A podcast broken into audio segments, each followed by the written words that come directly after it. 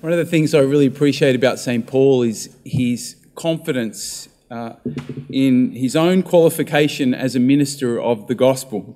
He lived his Christian life and he, he, he brought the word of God to others uh, with, with such courage and uh, authority and, and boldness.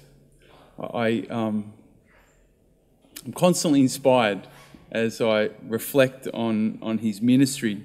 And today he reveals where this confidence came from. He says, We are not qualified to claim anything as our own work. It didn't come from my efforts or my gifts or my brilliance, St. Paul says. We didn't qualify ourselves. All our qualifications came from God. He is the one who has given us the qualifications to, to be the administrators, administrators of this new covenant, which of course was a covenant of God's grace, the mercy and the love of God poured into our hearts by the Holy Spirit.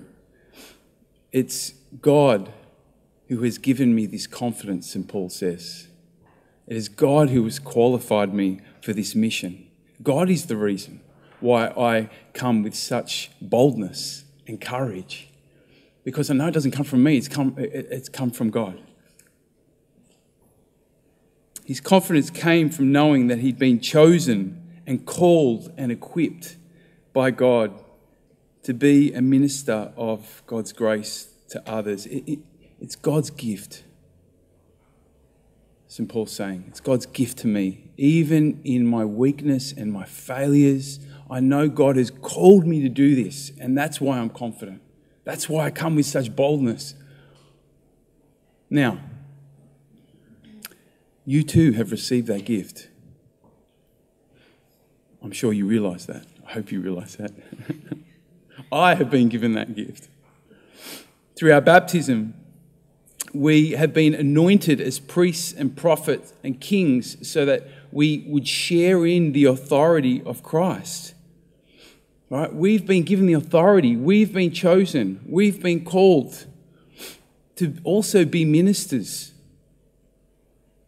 of God's grace to others.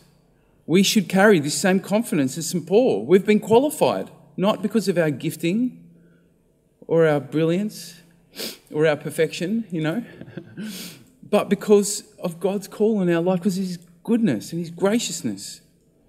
But we need to learn how to grow in our authority, right? And that's one of the, I guess, the the the uh, the tasks of the spiritual life. It's a lifelong task to grow in our authority as ministers of God's grace to others. I want to suggest two ways we do that. Firstly, is simply through our faith by putting our faith in God's love and God's mercy, by putting our faith in, in, in who God says we are, right? Our identity as, as, as sons and daughters of God. It's owning that in faith. Not because we deserve it, not because we've earned it, but because that's who God says we are. And so that's the first way we grow in our authority by, in faith, just claiming God's love, God's mercy, and God's calling on our lives. We need to do that often.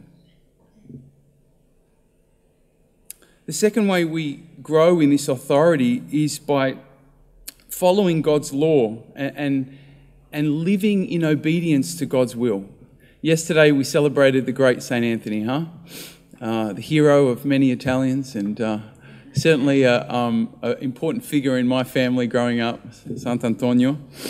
And I was reading yesterday one of his homilies, and he was saying, you know, a, Christian who, who fails to live out the law of Christ, who, who, who isn't obedient to uh, God's will, uh, is like that fig tree that Jesus cursed and died. It's useless. On the other hand, a Christian that does do their best to, to follow the law of God, right? To seek to, to, to, um, to be open, to be docile to God's will, um, that's the person that opens themselves to the Spirit of God. And, and, and it's the Spirit that, that work, will work in them and work through them and do extraordinary uh, things. Uh, and will enable them to be uh, ministers of God's grace to others. That's what Jesus is getting at today in the gospel, huh? Um, Therefore, the man who infringes even one of the least of these commandments and teaches others to do the same will be considered the least in the kingdom of heaven. But the man who keeps them, who keeps the law of God, teaches them, will be considered great in the kingdom of heaven. Now, Jesus is not saying that we get into the kingdom by, by, by doing all the laws, but, but um, that's God's gift to us, right? The kingdom's been given to us.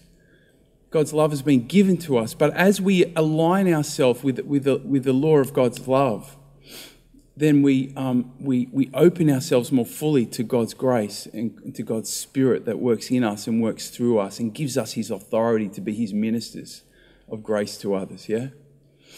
So that's the other way that we, we, we, we grow in this authority is by doing our best to, to know the law of God and to follow it with all our heart and mind and soul and strength, yeah?